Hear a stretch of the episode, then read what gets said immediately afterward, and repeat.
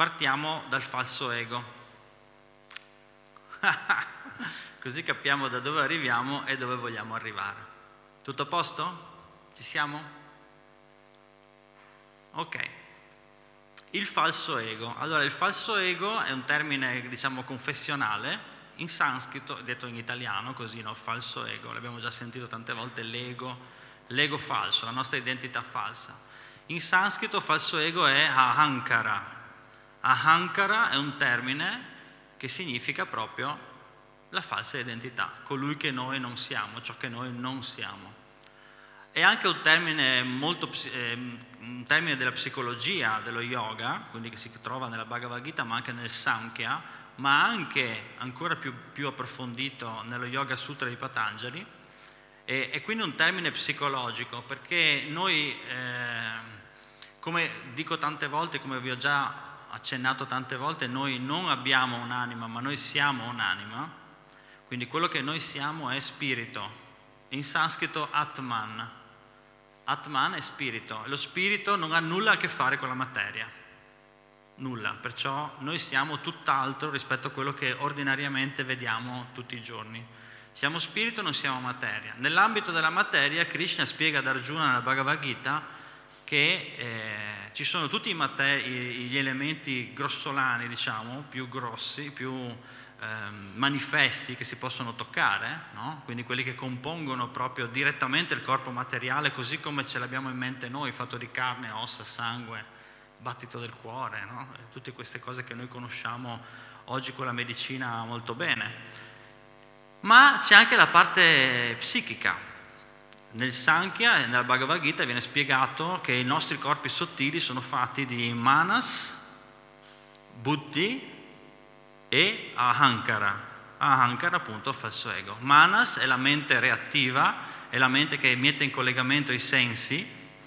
E buddhi è l'intelligenza, l'intelligenza quella che sa discriminare, è quando l'anima attivamente pensa, ma pensa ragiona più che pensa, ecco, ragionare più che pensare, perché è la mente reattiva che invece pensa. Noi pensiamo che sia noi che pensiamo, ma invece la mente che pensa, cioè la mente che proietta continuamente pensieri come questo proiettore se io mettessi un infinito loop di diapositive che vengono proiettate nel nostro schermo dei pensieri.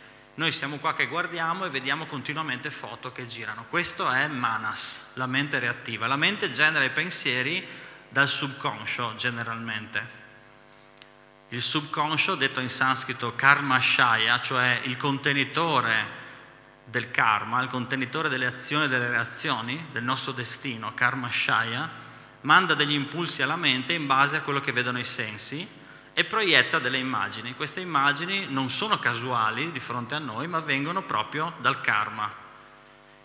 Ok, questo qui però è la psicologia vedica, oggi non affrontiamo questo aspetto nello specifico, ma uno dei componenti della psiche che oggi la scienza sta iniziando a studiare, siamo nel 2023, l'inconscio e la psiche è cominciato a comparire nei manuali scientifici circa nell'Ottocento, sono passati più di 200 anni, ma non ci abbiamo ancora cavato un ragno dal buco, come si dice.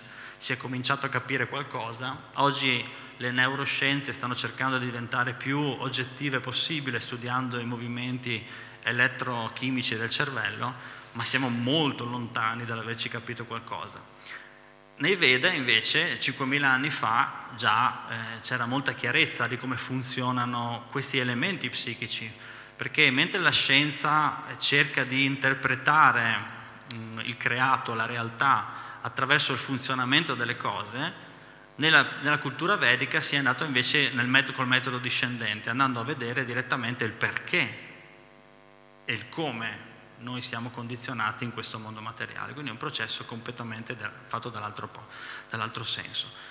Non che il processo scientifico non sia valido, eh? non sto dicendo questo, sto, sto solo dicendo che eh, un processo scientifico che parte da tabula rasa, quando invece abbiamo millenni di cultura da poter già semplicemente studiare, analizzare, e vedere se magari funziona, no?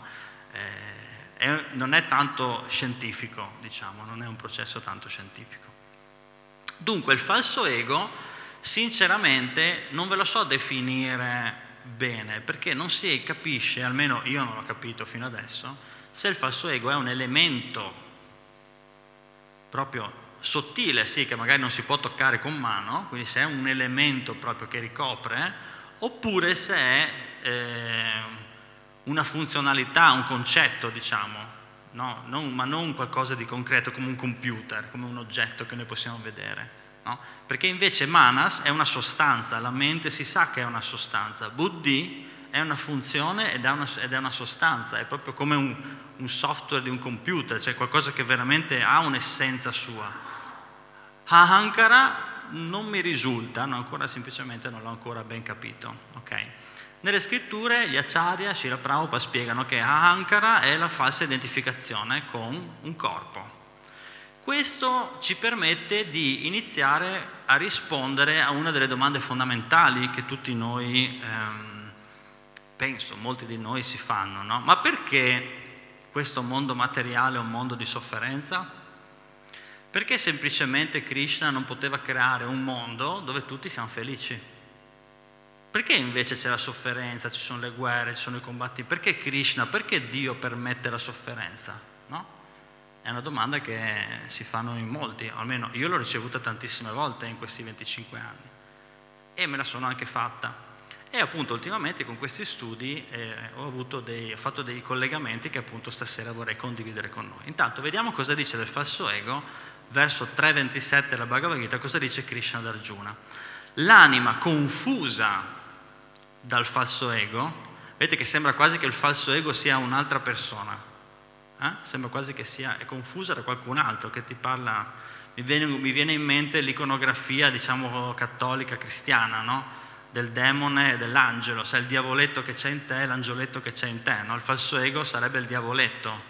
No? L'anima confusa dal falso ego crede di essere l'autrice delle azioni che in realtà sono compiute dalle tre influenze della natura materiale. In tanti anni, diverse volte ho fatto domande su questo verso qui e le risposte sono le più disparate, tra cui molte sono confuse, perché in effetti è così confondente questa idea ed è così allarmante, cioè l'idea che noi pensiamo di agire, ma non siamo noi ad agire, è così assurda e difficile da accettare no? che questo verso in effetti di solito si va al verso dopo e si dice vabbè ho capito, adesso vado avanti a quello dopo, speriamo di capire qualcosa in più.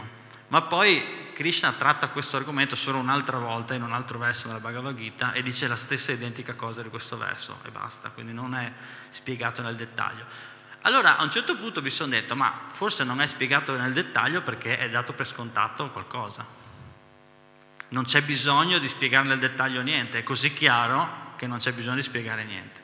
Da questa riflessione ho iniziato, perché essendo che adesso sto studiando come l'origine dell'universo, cosa dicono gli scienziati, cosa dice lo Srimad Bhagavatam sull'origine dell'universo, ho messo un po' in, in contatto, diciamo, cercato di mettere insieme i puntini, no? Perché questa idea che non siamo noi ad agire, ma è solo per falso ego, cioè il falso ego che cos'è? Pensare di essere questo corpo. In origine Srila Prabhupada dice questo molto semplicemente. Noi siamo convinti di essere questo corpo, cioè il nostro, quello che noi diciamo essere noi, ma che non siamo noi, è il nostro corpo, come un'automobile col guidatore. Noi siamo dentro il corpo. Noi siamo convinti di essere questo corpo e questa è l'illusione. Noi siamo convinti di agire con questo corpo, ma in realtà sono i guna che agiscono. Ok? Allora, cosa significa? Significa che anche senza di me il mio corpo andrebbe avanti. In realtà non è proprio così. Non è proprio così. Effettivamente, perché poi Krishna spiega più nel dettaglio nei, nei versi seguenti come funziona questa cosa. Ma il nostro problema stasera non è pensare come funziona esattamente, perché sennò cominciamo a fare discorsi troppo complicati. Il punto che sta dicendo qui Krishna è che noi siamo come tanti pupazzi di un uh, gioco di marionette, ok? E ognuno di noi si è identificato come una marionetta. Un po' come quando andiamo a vedere un film al cinema, c'è un grande schermo e ci identifichiamo con il protagonista e sentiamo emozioni, no? come se fossimo lì in quella scena perché ci siamo identificati, chi si identifica col protagonista, chi con la, il secondo protagonista, no? C'è una sorta di identificazione, pensiamo, è come se fossimo lì in quel momento, con lui, no? Quindi ci identifichiamo, ma non siamo noi e quello va avanti, è un film che va avanti lo stesso, anche senza che noi ci mettiamo tanto a ragionare sopra. Però abbiamo questa identificazione. Oppure, oppure un'altra Un'altra idea che possiamo tirare fuori è quella del simulatore di volo. No? Sono i piloti, prendono la, la patente diciamo, di pilota di, di aerei, lo prendono facendo tantissime ore al simulatore di volo. Il simulatore di volo è un'apparecchiatura che ti dà tutte le sensazioni e i feedback come se tu fossi su un aeroplano davvero, ma non sei su un aeroplano davvero. Però chi sta lì suda, cioè ha tutte le, le reazioni che avrebbe su un aereo vero. Ma in realtà lui non sta facendo niente di, di, concreto, sta solo interagendo con un simulatore. Ecco, vedete che già in questi esempi si capisce che non è che proprio faccia niente, Qual- qualche pulsante lo schiacciamo, ma non è la maggior parte dei, dei pulsanti, cioè il simulatore sta comunque simulando, sta facendo una cosa finta. Ci siete fin qua? Ci siamo? È una cosa finta, è chiaro che noi un po' la, ce la giochiamo, come col joystick facciamo un videogioco, no? Qualcosa stiamo spingendo, perché se io tolgo l'anima dal corpo, il corpo muore, non si muove più, giusto? Quindi c'è qualcosa, infatti poi Krishna lo spiega. Ma in realtà è poco quello che facciamo rispetto a, a tutto quello che succede. Che cos'è questo falso ego? Ce lo spiega Sheila Prabhupada. In realtà se voi scrivete, andate online a cercare falso ego Sheila Prabhupada, vi escono fuori 10 milioni di commenti perché lui parlava di non siamo questo corpo e falso ego costantemente, perché in, effetti sono gli argomenti principali di cui discutere. Il falso ego è l'illusione che ci fa credere di essere il corpo materiale. Vedete, questo è Sheila Prabhupada nella spiegazione del verso 3.27 della Bhagavad Gita. E che tutto ciò che ci appartiene sia nostro. Questo è uno dei punti fondamentali. Questo è il più grande inganno, Maya, l'illusione, perché ci fa dimenticare la nostra vera identità spirituale e ci porta alla sofferenza. Ora vediamo, cerchiamo di capire perché ci porta alla sofferenza. Perché ci porta alla sofferenza? Perché uno dice, ma scusa, ma se io sono andato a lavorare, mi sono preso i soldi e mi sono comprato non so, ditemi un gingillo di oggi, il cellulare nuovo, capito? Che fa tutte le funzionalità, le fotografie, i filtri, posso fare i selfie belli, no? Eh, scusa, ma ho il diritto di goderne, no? Sono andato a lavorare, ho fatto, ho il diritto. Perché mi dici allora che è sofferenza? Perché per forza ci deve essere questa sofferenza? Allora Dio è cattivo? Hare Krishna. Allora Dio è cattivo perché mi crea un mondo giusto? Dove non posso neanche godermi in pace il mio smartphone che me lo sono anche pagato e sono andato a lavorare e me lo sono comprato io. No? Ha senso un po', giusto? È una domanda che ha senso in effetti, no? Eh sì, ha senso se la vediamo dal basso, ma se noi la vediamo nell'ambito dell'universo, eh, cominciamo a capire anche altre cose. Per esempio, questo falso ego di io e mio non è che si lim- il falso ego non è che si limita a dire questo recinto è mio, che già è un po' strano, già creerebbe problemi. Se ognuno, come si dice, no? Tante volte, se ognuno facesse gli affari suoi, giusto? Si dice così, no? Facesse gli affari suoi, su questo mondo andrebbe molto meglio. Quindi, non è che il falso ego si limita a stare nel suo recinto. Dice, questo è il recinto tuo, là fai quello che vuoi, non disturbare gli altri, che già sarebbe una forma di età dell'oro, sarebbe come quando si parla delle, delle ere, degli aoni, delle ere, sarebbe l'età dell'oro, il Satya Yuga. L'età dell'oro è dove ognuno si fa gli affari suoi, non disturba gli altri, anzi semmai si alleano per godere di più, per stare meglio, persone illuminate, intelligenti, no? Ma ancora nel mondo materiale. Però sarebbe già un, una, una gran cosa. Il problema è che la cosiddetta gratificazione dei sensi, cioè,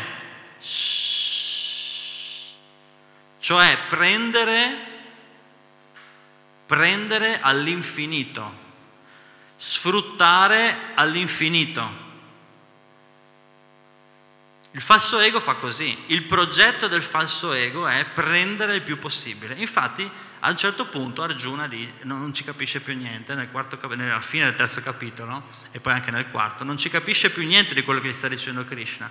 E gli chiede, ma scusa Krishna, ma chi è che continua, perché noi continuiamo, e usa la parola peccare, che è tradotto in sanscrito, è, è tradotto dal sanscrito è adharma, vuol dire perché continuiamo a uscire dal perimetro del bene, perché continuiamo a uscire dalla legge divina e continuiamo a peccare, ad andare contro, a farci del male da solo? Che cos'è che ci fa fare questa cosa? No? E lui gli risponde, Bhagavad Gita 3.39 risponde, il Signore Supremo rispose, è lussuria soltanto Arjuna, nasce dal contatto con l'influsso materiale della passione, poi si trasforma in rabbia ed è il peccato che tutto divora, il più grande nemico del mondo. Qui siamo, nel, pensate, nel terzo capitolo della Bhagavad Gita è già chiusa la cosmologia vedica. Ci ha già spiegato Krishna perché ha manifestato questo universo. Infatti, non so se avete già sentito, ma si dice che questo universo è un sogno, che, noi, che questa illusione Maya è come un sogno, no? noi viviamo in un sogno. Dicevamo prima, ci stiamo identificando con un corpo, ma non siamo noi. Ci stiamo identificando con un corpo come se fossimo in un sogno, in cui pensiamo di essere qualcun altro. Ok? E questo sogno qua è il sogno del falso ego. Qual è il sogno del falso ego? È Kama.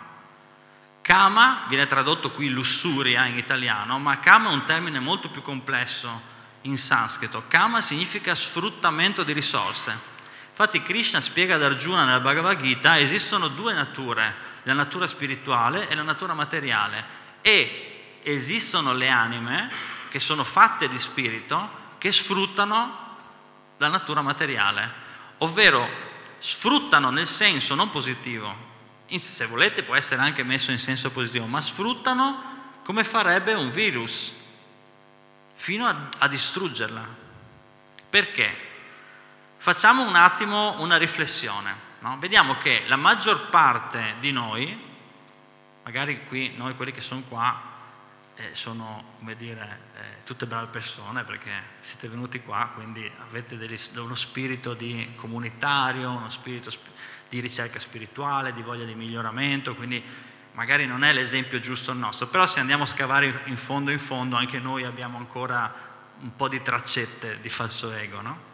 Ma se guardiamo il mondo, no? Perché eh, delle, delle volte, Hare Krishna, delle volte alcuni mi guardano, mi dicono mondo di sofferenza, non capiscono che cosa sto dicendo. Caspita, apri un giornale, qualsiasi, di qualsiasi partito ormai, e vedi, ma, cioè basta che leggi un attimo, voglio dire, la sofferenza eh, si vede che c'è, no? non è che dobbiamo dirla a noi, Hare Krishna, che il mondo è un luogo di sofferenza, si vede che è un luogo di sofferenza.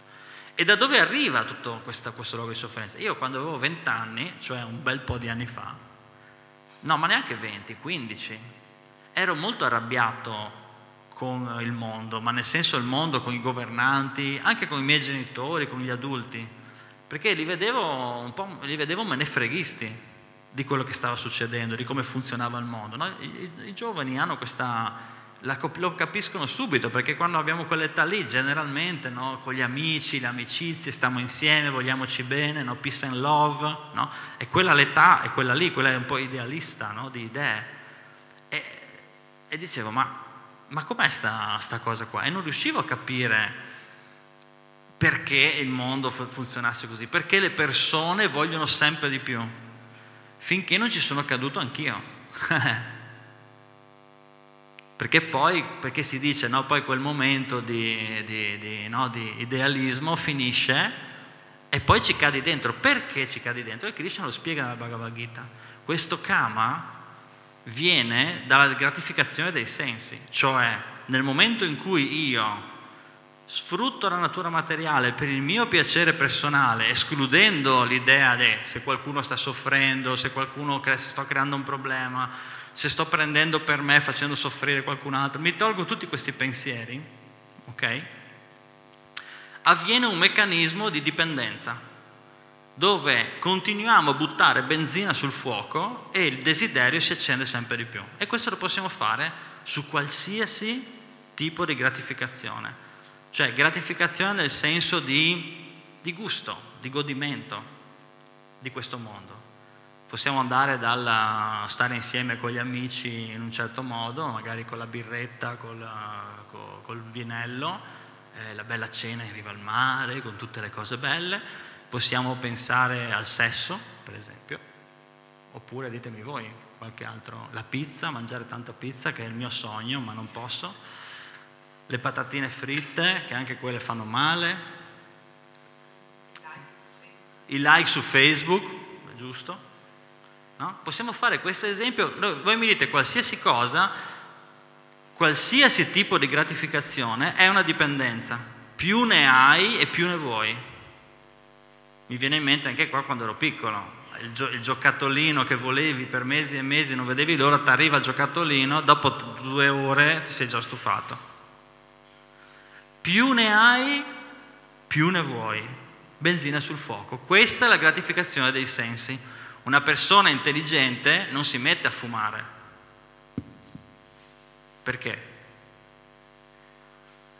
Perché fa male? No, non è perché fa male, perché fa male anche le patatine fritte, forse anche di più. Perché? Perché non si mette a fumare? Una persona intelligente non si droga, intelligente adesso non è che voglio dire qui ci sarà qualcuno che fuma, no? non è che voglio dire che allora siete stupidi, però il punto è una persona che sta attenta, che ci pensa un po', non si butta nel fumo, nella droga, nel gioco d'azzardo, giusto? Perché è, è risaputo.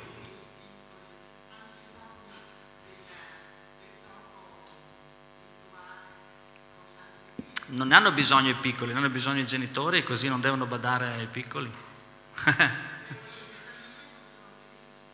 eh, ci sono tanti, tanti, tanti, motivi. Mi state seguendo su questo, ci siete su questo punto qua? Uno non, non, si mette a fumare una sigaretta perché sa che dopo gli tocca fumare la seconda, la terza, poi arriverà un pacchetto, due pacchetti, tre pacchetti e poi gli verrà il tumore ai polmoni e lui non avrà potuto farne a meno. E questo è il concetto, no? Su questo magari si può capire bene e comunque fumano, specialmente le donne e i giovani. Interessante, eh? Eppure abbiamo tutta la conoscenza, le statistiche, la sci- è tutto scientifico anche, eh? non è che è finto, eppure si fuma. Questo argomento lo facciamo per tutto, perché anche per il sesso è la stessa cosa. Io non lo sapevo, ma ho visto recentemente un titolo su, su, su penso che fosse Prime Video recentemente, c'è stato un film anche, che è diventato anche famoso, fatto da persone famose, anche con attori famosi, che trattava la dipendenza dal sesso. Non sapevo che fosse una malattia riconosciuta, è una malattia come altre dipendenze psicologiche, no?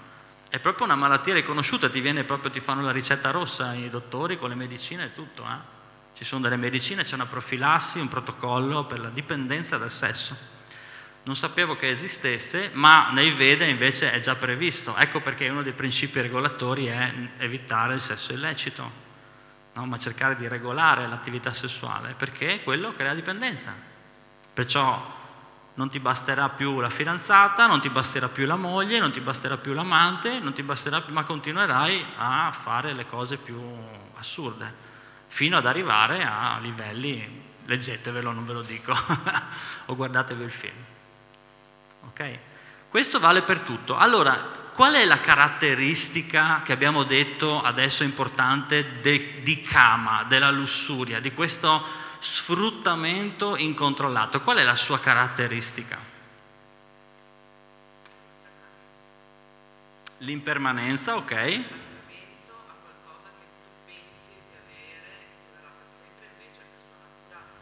Benissimo. Quindi l'impermanenza, altre caratteristiche di questo kama, di questa lussuria. Bisogno eccessivo direi quasi infinito, no? Non finisce mai di aumentare la posta in gioco. Altro? La frustrazione che ne deriva, qui Krishna poi la, la dice frustrazione e poi rabbia. Cosa succede quando uno si arrabbia? Eh? perde la memoria, ma prima di aver perso la memoria avrà picchiato qualcuno, avrà fatto del male a qualcuno, no? Sentiamo femminicidi, per esempio, no? Frustrazione maschile. Eh? Eh? sentito Andrea. Sì, sì, esatto, sì, sì, esatto, sì. Tu dicevi scusa? Sì, esatto, esatto. È la pazzia, dice anche Krishna in certi, in certi frangenti. Ma nel frattempo abbiamo già magari ammazzato qualcuno. Esatto, sì. Quindi intanto ha già ammazzato qualcuno, picchiato qualcun altro, oppure fatto disastri al lavoro, buttato via magari anni di lavoro perché manda all'aria un affare, che ne so, no? La, la, come dicevano adesso, perdi l'intelligenza, perdi il lume della ragione. No? Benissimo. Allora, queste caratteristiche qua sono le caratteristiche, cioè è il gioco del falso ego. Questa è la missione del falso ego. Il falso ego fa così, perché abbiamo detto che il falso ego, la, la sua, il suo punto è godere il più possibile, è gratificarsi i sensi. L'idea, dice, dice nella Bhagavad Gita Krishna, ma nella cosmologia vedica, l'idea è che noi, anime, entriamo, divent, vediamo avvolti dal falso ego e da kama, si dice che la lussuria avvolge l'anima come l'utero avvolge l'embrione. No? L'anima viene avvolta da kama e perciò sviluppa il falso ego, perché sviluppa il falso ego. Adesso capiremo, ma perché sviluppa il falso ego? Perché il progetto del falso ego il progetto di Kama è irrealizzabile. Non avevo mai pensato in questi termini. Pensateci un attimo. Se io prendo una fetta di torta, no scusate, una torta, perché faccio spesso l'esempio della torta, una torta magari anche bella grande,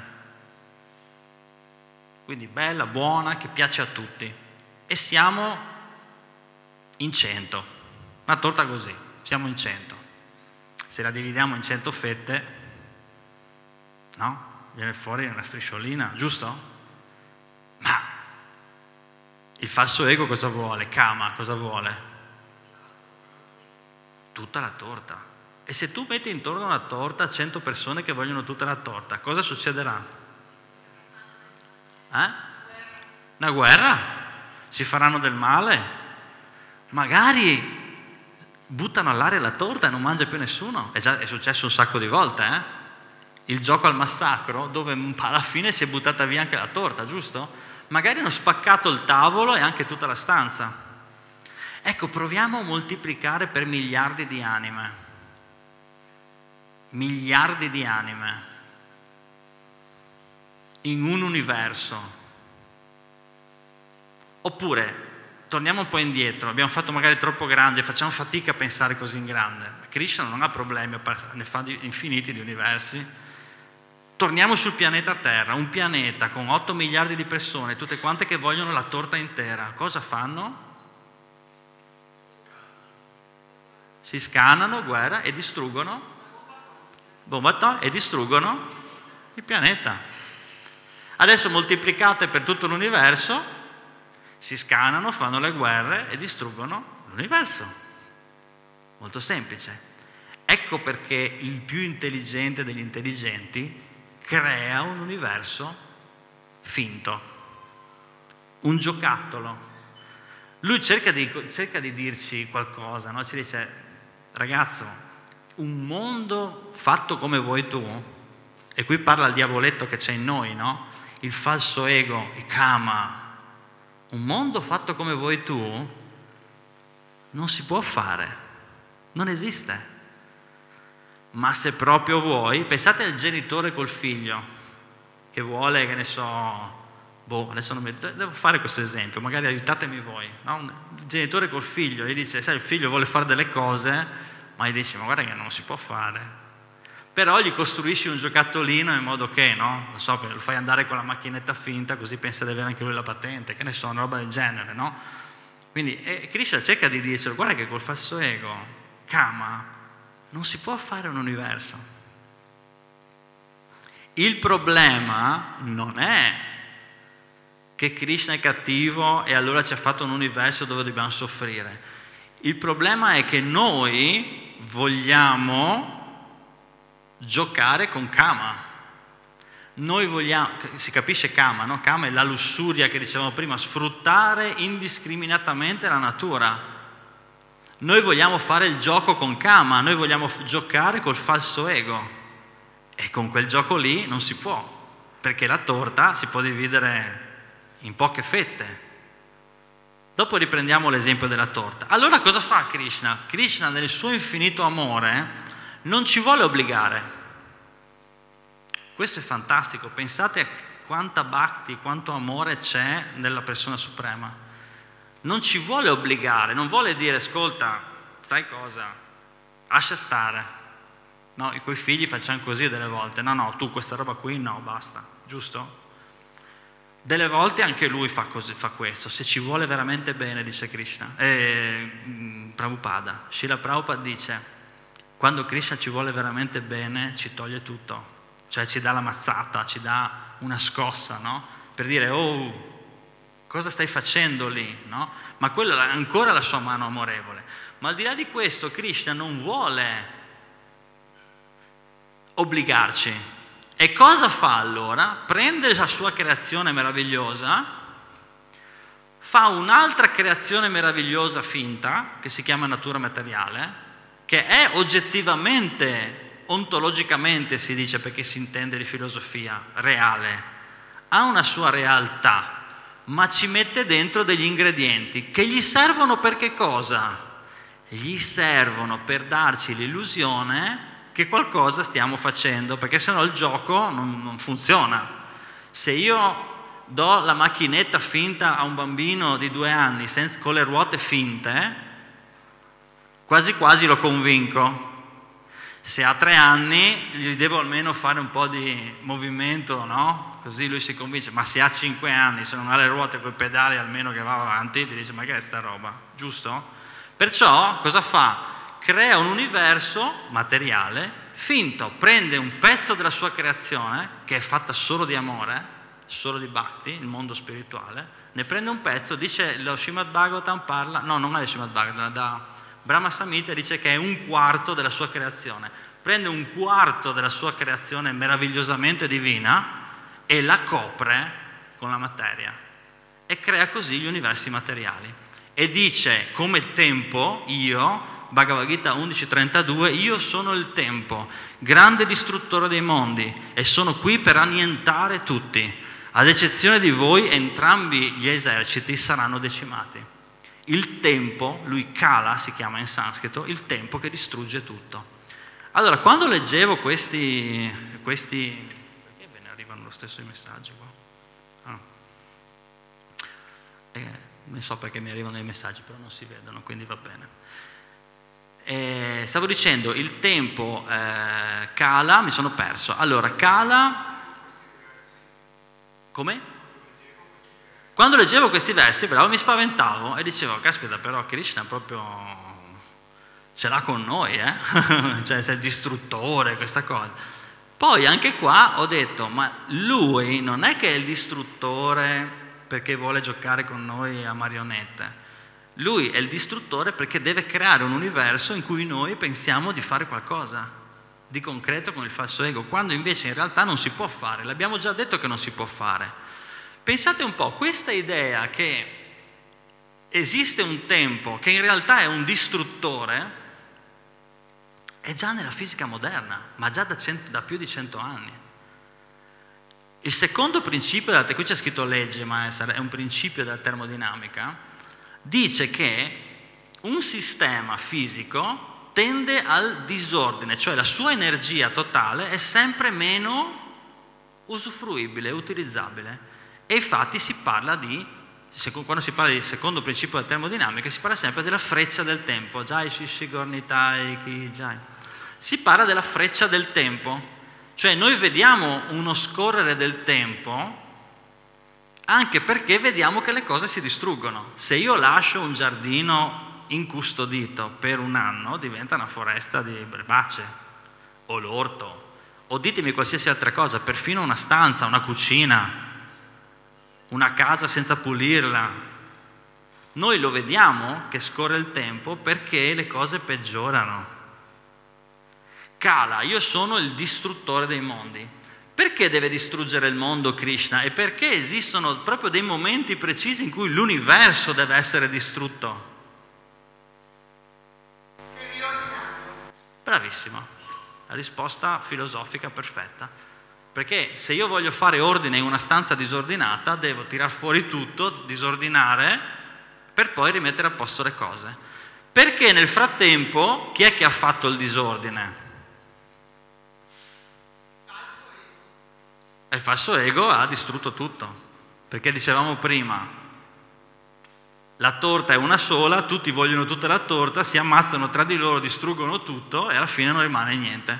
Bisogna ricostruire. Ecco che arriva Krishna e ricostruisce, in tanti modi. Quindi Kala, il tempo distruttore, è quello che dà, che crea un po' di tempo, perché sennò noi lo faremo istantaneamente. Se noi avessimo tutta la potenza spirituale che noi abbiamo, noi siamo sacitana, noi siamo scintille divine, abbiamo un potere illimitato. Abbiamo dei poteri che noi non ce ne rendiamo neanche conto di quello che possiamo fare. Se noi ce li avessimo col falso ego, l'universo sarebbe istantaneamente distrutto nel momento in cui viene creato. Perché tutti eserciterebbero subito quell'infinito potere. Invece Krishna compare come Kala, secondo principio della termodinamica, con tutte le altre leggi della fisica. Così se io tiro questo, al massimo con la mia forza arriverò fino là non è che riesco a distruggere Albettone con questo qua. Se io fossi nel mondo spirituale e volessi, potrei distruggere Albettone con questo, nel mondo spirituale. Mi seguite? Perciò il mondo materiale è stato creato come un giocattolino per noi per esercitare il nostro falso ego, allo scopo di capire che questo esercizio è un esercizio stupido, sciocco, infantile perché se tutti quanti vogliamo tutta la torta intera, non si può fare. E non esiste creazione possibile in cui questo si possa fare.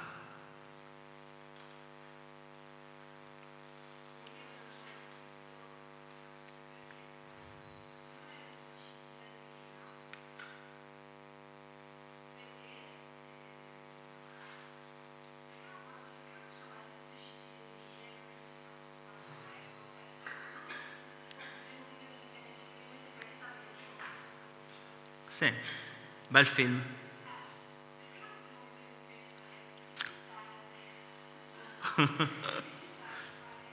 no, il punto è questo, è il punto che c'è stato. In un certo momento della nostra esistenza, abbiamo girato le spalle a Dio. Noi eravamo nel pianeta verde e abbiamo detto, sai cosa, io voglio tutta la torta, non voglio stare qua continuamente a condividere per qualche motivo questo è avvenuto. Qui c'è tutta una discussione filosofica complessa, eh, poi. Infatti Scila Prabhupada di solito a questa domanda rispondeva, intanto vedi che siamo qua nel problema, cerchiamo di uscire dal problema, dicevano. Ma il perché è proprio questo, è, i cristiani lo chiamano il peccato originale, no? Dopo non è che proprio si capisce bene che cosa sia questo peccato, ma il peccato originale è quello del falso ego, cioè di volere la fetta, la torta intera per noi. Adesso chiaramente questa è una semplificazione, no? Perché non so, magari a te la torta non ti piace, però magari la pizza sì. Se, mi, se faccio l'esempio con la pizza, io la voglio tutta intera. Delle volte mia moglie mi dice mi dai una fetta? e io dico ma non se ne parla neanche proprio. la pizza me la mangio tutta io, se ne volevi una te la prendevi. Poi lei si arrabbia ovviamente e le do una fetta, si arrabbia giustamente. E insomma questo è il gioco, no? Però il punto è che noi a un certo punto vogliamo giocare col falso ego. Questo peccato originale viene anche detto invidia nei confronti di Dio. E questo è un altro punto molto interessante. Di Dio. Sì. Adesso di questo magari se riesco... Eh sì, che, che invidiano Dio. Non ci basta. Questo è Kama, capite? Dopo è difficile dire quando è il momento che, perché il tempo come noi lo intendiamo, nel mondo spirituale non c'è, non esiste il tempo. Comunque, questo, il gioco è questo, noi, Krishna ci fa un universo, sogna, un sogno, ci fa vivere in un sogno, una cosa che non è reale, che ogni tanto lui la disintegra, come se prendesse il software, cancella tutto e si riparte da capo tu ti sei dimenticato tutto quanto, tanto ti fa vedere un'altra scena e tu sei convinto che questa è la scena nuova, nuova vita, nuovo universo, nuovo giro. E continuiamo così, con questa parvenza di fare qualcosa ma non stiamo facendo niente. Infatti lo stesso Vishnu, pensate come Krishna si diverte. Questo è Karanda Kasha Vishnu che emana dai suoi pori infiniti universi. E lo fa come? Dormendo, lui dorme sull'oceano causale, si dice, no? questa è la, l'allegoria, diciamo, la, la, mitologia che segue la creazione dell'universo, e mentre dorme dai suoi pori escono infiniti universi, mentre espira, poi inspira e se li ritira tutti, li distrugge, poi li rifà di nuovo, e questo mentre dorme e sogna. Infatti si dice che è il potere creativo del Signore che poi genera gli universi. No? Perciò vedete che anche, lo, anche l'origine è proprio è un sogno di Krishna, l'universo. In contrapposizione a questa, cosa ci offre la Bhagavad Gita? Cosa ci offre lo Srimad Bhagavatam? Ci offre bhakti. Bhakti in sanscrito è amore, che è il contrario di kama, o meglio, è la sublimazione di kama. Infatti è spiegato dagli acciaria nelle scritture che Kama, la lussuria, il desiderio incontrollato di sfruttare la natura materiale, è come il latte che incontra il tamarindo che diventa yogurt. Quindi Bhakti, l'amore, incontra il falso ego o Rajas, vi ricordate che prima si parlava di passione, non mi sono fermato sui guna perché sennò è chiaramente questa filosofia è molto scientifica cioè questo sentiero del Bhakti Yoga è estremamente scientifico, ma va studiato. Per questo vi invito a prendere la Bhagavad Gita, a studiarla con attenzione, poi durante la settimana alle ore 18, dal martedì al venerdì, facciamo anche delle letture, sia della Bhagavad Gita che di altri testi. Vi invito ad approfondire, proprio per il vostro bene, perché la filosofia vedica viene da una parampara che è vecchia di almeno 5.000 anni non è stata disintegrata dalle guerre mondiali che abbiamo avuto noi qui in Occidente, viene portata avanti da maestro e discepolo da migliaia di anni, c'è chi dice milioni di anni.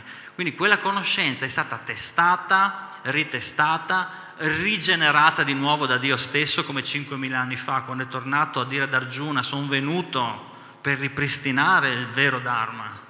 E lui viene continuamente di era in era e migliora quel messaggio e viene trasmesso da maestro e discepolo. Quindi là abbiamo una ricchezza che non ha paragoni. E non significa rinunciare al mondo materiale, eh, eh, buttare via tutta la nostra vita, non significa questo. In realtà significa semplicemente aggiungere Krishna, diciamo noi che siamo gli Hare Krishna, non a caso. Aggiungere Krishna vuol dire aggiungere Dio. Perché Dio ha già fatto l'universo perfetto. Noi vogliamo sempre migliorare il mondo, giusto? Anche questa cosa qui, delle volte ci penso, dici, ma tu cosa devi migliorare che sei messo come un pero, cioè sei pieno di, di, desideri, falso ego. Se uno ti corregge o ti dice una cosa in più, ti viene subito, avete presente quando ti viene qua nella pancia? Eh? Ti viene, eh? viene nella pancia qua, sto nervoso, però sai, sono un devoto, 25 devo, devo controllarmi, no? Però in realtà se mi togliessi qualche paradigma, magari prenderei a schiaffi la persona che ho di fronte, o magari peggio ancora, no? Perché senti sta roba qua, no? Che la devi proprio sopprimere, ok? E se tu devi cambiare il mondo tu, figurati. Cosa devi cambiare? Perché pensa a cambiare te stesso intanto, no? Noi vogliamo cambiare il mondo, ma perché dobbiamo cambiare il mondo? Pensiamoci in termini filosofici. Il mondo è già perfetto. Il mondo materiale è già a posto, è stato fatto da Krishna stesso e l'ho fatto apposta per dirci, oh, guarda che col falso ego non funziona. È già perfetto il mondo, così come è già perfetto il mondo spirituale, che è fatto di cosa, dice Krishna? Lo dice milioni, no milioni no, però dice decine di volte nella Bhagavad Gita, ma tutto lo Srimad Bhagavatam, tutta la conoscenza che i nostri acciari ci hanno portato e che gentilmente Shira Prabhupada ci ha tradotto in inglese e poi tanti devoti in italiano abbiamo a disposizione adesso. Ecco perché vi dico, studiateli quei testi ma davvero con sincerità, perché questo permette di capire quanto scientifico è questo processo. È fatto di bhakti, bhakti è amore, ma cosa sarà mai questo amore qua? No, l'intelletto serve per fare un passaggio. Bhakti è amore, Bhakti è amore. Ma cosa sarà questo amore? Anche qua Srila Prabhupada, il nostro fondatore, colui che ha poi anche tradotto la Bhagavad Gita e commentata, dice, traduce Bhakti o Bhakti Yoga lo traduce servizio devozionale. L'equazione cosmica principale, amore uguale servizio. Volere il bene, amare, significa servire. Questo è. Allora, se torniamo all'esempio della torta, nel mondo spirituale, che è quello che Krishna ha creato per noi, anche il mondo materiale l'ha creato per noi, però è un po' dispiaciuto che noi vogliamo giocare col mondo materiale, perché dice ma sta roba qua ogni tanto la devo polverizzare, perché per Krishna un milione di anni di Brahma, di miliardi, di stramiliardi di anni, è un soffio nel mondo spirituale, un soffio, un, si dice che un battito di ciglia è un universo, il tempo di un universo che si parla di 50 miliardi di anni, se mi ricordo quanti sono, ma tanti, cioè, non riusciamo neanche a immaginarci quant'è. Io, io, ogni tanto, quando faccio le conferenze di astronomia, adesso le sto facendo qui a 90 all'Università degli Adulti, no? E penso solo alla distanza del Sole e della Terra, 150 milioni di chilometri, già mi gira la testa. Cioè, figurarsi quanto è grande l'universo, quanto tempo, no? Il mondo spirituale è un soffio. E dice, è dispiaciuto che noi facciamo questi giochi col falso ego, con Kama, ma che roba è? Qui abbiamo Bhakti. Bhakti come funziona? Che la torta non la tocca nessuno. Perché stanno là ore e ore uno a dire, dai, prendila tu, prendila tu, prendila tu, prendila tu. Non finisce mai la torta, perché nessuno vuole la torta per primo. Se poi volessimo fare un gradino in più, tutti prendono la torta e la portano da Krishna. Che uno dice, ma come? Allora Krishna si riempie la pancia e lui se vuole mangiare tutto lui allora, no? E anche qui sbagliamo, perché Krishna che è Dio che ha generato l'universo, l'ha generato con le anime. Perché l'ha generato con le anime? Non poteva fare una grande torta e mangiarsela da solo? Se lo scopo di Krishna fosse mangiarsi la torta da solo, perché ha creato Filippo che gli frega la torta? No, dico lui perché secondo me lui la torta gli piace, se la frega proprio volentieri. Lo sa, è vero, è vero, è vero, hai capito, vedi, beccato. perché crea anime che gli, che gli vogliono rubare la torta, Krishna? Perché è altruista? Perché le ama?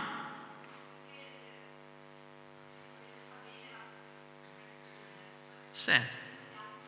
Oh, questo è interessante. Quindi dov'è il gusto? È nella torta o è in qualcos'altro? Cos'è quel qualcos'altro? Evolvere? Donare, quindi cos'è? Nel donare cosa c'è tra le anime? Uno scambio, una relazione. In sanscrito si chiamano rasa. Gli scambi d'amore. Rasa si chiamano in sanscrito. Perché il godimento non è nella torta. Poi mangiamo, poi cosa fa Krishna? Manifesta un milione di, tor- di fette di torta e mangiamo tutti, come Gesù ha moltiplicato i pani e le focacce. Fregato. Giusto? Moltiplica le torte, ma in realtà i devoti non le vogliono anche. Ci sono miriadi di storie nello Srimad Bhagavatam, Chaitanya Charitamrita, Bhagavad Gita, varie scritture universali, racconti degli acciari precedenti, dove Dio stesso chiede al suo devoto, chiedimi qualsiasi cosa e io te la do. Qualsiasi, eh? C'è di fronte a voi Dio. Scaliamo un po' la posta, c'è di fronte a voi Bill Gates. Chiedimi qualsiasi cosa, io te la do. Non so voi, ma io ci avrei una lista lunga un chilometro, perderei tempo a scegliere che cosa. Il puro devoto con Krishna, Dio la persona suprema di fronte, che gli chiede tu che cosa vuoi, che cosa risponde? Di solito. Venire da te, ma è già lì. Di solito cosa risponde? Servire, continu- permettimi vita dopo vita di essere servitore del servitore del servitore dei tuoi devoti. Questa è la risposta che di solito dà. Cioè potrebbe avere qualsiasi cosa e gli chiede quello. Perché gli chiede quello? È matto, è stupido, è scemo, cioè non, non ci arriva. Non ha visto le ricchezze, i, i, le macchinone, i grandi feste fino a notte fonda, ditemi voi quello che volete, non le ha viste quelle cose lì?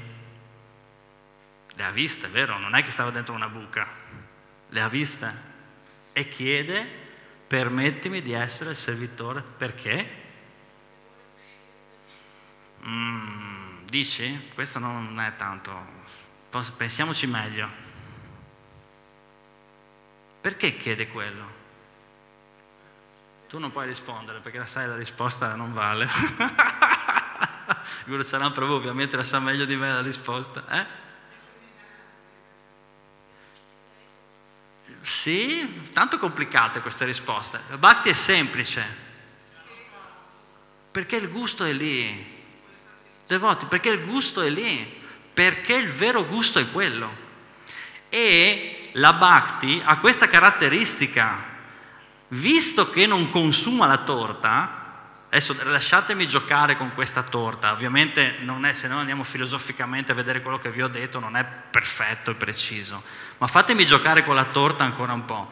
Visto che con la Bhakti la torta non la consumiamo, e il gusto è nel continuare a dire prendila tu la fetta, prendila tu la fetta, prendila tu, andare in giro, prendila tu, offrirla a Krishna e tutti così, ognuno che si imbocca l'altro. Il piacere, il gusto non finisce mai, perché la torta non finisce mai. Infatti l'universo spirituale è fatto perché il godimento sia infinito. Nel mondo spirituale il piacere è infinito, infatti Sat Chittananda è eterno, pieno di consapevolezza, perciò io ti sento, come dice su Avatar, ti vedo, no? Dice, ti vedo. È una sensazione diversa, non è ti tocco il corpo, è ti vedo. Consapevolezza, Sat, eterno, quello che noi cerchiamo sempre, una cosa bella che non finisca mai. Mi piacerebbe che questo momento non finisse mai. Nel mondo spirituale è tutto fatto così, è tutto fatto di consapevolezza, è tutto consapevole, non è ah mi sono dimenticato, ah mi sono dimenticato, amore oggi allora è la nostra festa, ho dimenticato l'anniversario, tragedia. no, nel mondo spirituale non succede perché è tutto consapevolezza ed è tutto ananda, ananda che si espande all'infinito, felicità che si espande all'infinito. Perché? Perché nel mondo spirituale non si consuma la torta. Non c'è bisogno di consumare una torta per essere felici, perché la felicità è in razza. Ecco perché Dio non sta da solo, dice ma cosa da solo? Pam, Radharani, eh, Balarama il fratello, Radharani la sua, la sua, sposa, la sua amante, la, sua, la parte femminile di Dio e poi di conseguenza a cascata tutte le infinite anime che sono lì nel mondo spirituale, uno suona il flauto, quell'altro gioca, si giocano tra di loro. A Dio non piace neanche fare Dio, in questa fotografia qua nessuno pensa che quel Krishna lì che sta col flauto è Dio. E lui non vuole che lo pensino, neanche sua madre, perché vuole scambiare razza, che è l'unico, l'unico vero piacere. Penso che questa sia l'ultima, infatti, sì. Che è l'unico vero piacere. Perciò, tornando al punto di partenza, è tra illusione e realtà. La realtà è la bhakti, che è quella che veramente riempie il cuore. L'illusione è il falso ego, è kama, la lussuria. Ma questo è scientifico, non è una punizione. Nessuno sta punendo nessuno. Vuoi la lussuria? Eh, gioca con la lussuria. Ma tanto lo vedi che non funziona. Anzi, peggiora. Sempre di più, benzina sul fuoco, benzina sul fuoco, benzina sul fuoco. Invece dall'altra parte sempre più ananda, ananda, felicità, felicità, bhakti. Quindi è esattamente l'opposto, esattamente una situazione opposta. Perciò il, noi siamo nel mondo materiale, appunto si dice per invidia verso il Signore Supremo, e tra l'altro questo, diciamo, questa cosmologia, questa cosmogonia, così come è fatto l'universo, ci fa capire un altro principio importante, perché voi siete venuti qua oggi, siete venuti dagli Hare Krishna, molti sono amici che, vi, che conosco, c'è chi è venuto per la prima volta, alcuni magari stanno cercando di capire, approfondire che cos'è la Bhakti, no? Un altro principio che è mistico e filosofico è che la Bhakti senza Krishna, senza Dio, questo ateismo che ha portato l'illuminismo, che ha portato questo materialismo scientifico, sciocco, senza senso, di questo di togliere Dio, è un, è un problema grave. perché senza Dio non c'è bhakti. L'esempio che, che, c'è nella scrittura è quello dell'albero e delle radici. Dicevo oggi a un caro amico, dicevo sì, noi tante volte no, l'amore, cosa si pensa quando si pensa all'amore, la parola amore? Si pensa a una relazione tra un uomo e una donna, giusto? Generalmente. Adesso si possono fare altri miscugli di diverso tipo, però generalmente uno pensa, no? Amare mia moglie, amare mio... no? Ma stiamo amando corpi. Non c'è contatto tra le anime, perché c'è il corpo intorno. C'è il falso ego, il corpo. Sì, qualcosina si può fare, non è detto che non si fa niente, si, si può fare qualcosa, ma le anime, per amarsi veramente, devono, sono connesse attraverso Dio. Dio è la radice dell'albero, le foglie prendono la linfa dall'albero, le, le, foglie non si possono scambiare la linfa. Le foglie non si scambiano la linfa. Quando è che si scambiano la linfa? Quando si connettono attraverso Krishna, che è la radice. Allora si scambia la, la, la, la linfa, allora se c'è Krishna in questa equazione qui, l'amore diventa concreto anche tra le anime. Questo vi lascio con questa riflessione perché ovviamente è una riflessione, è una riflessione che fa parte anche della parte mistica del sentiero della Bhakti, che però vi invito ad approfondire appunto prendendovi la Bhagavad Gita, lo Srimad Bhagavatam, perché vale la pena, perché non so voi, ma io per amore ho già sofferto abbastanza in passato e adesso, avendo capito dove è che devo lavorare veramente, un po' meglio la vita sta andando, un po' meglio. Eh? Esatto, esatto, esatto, certamente. Grazie, Hare Krishna.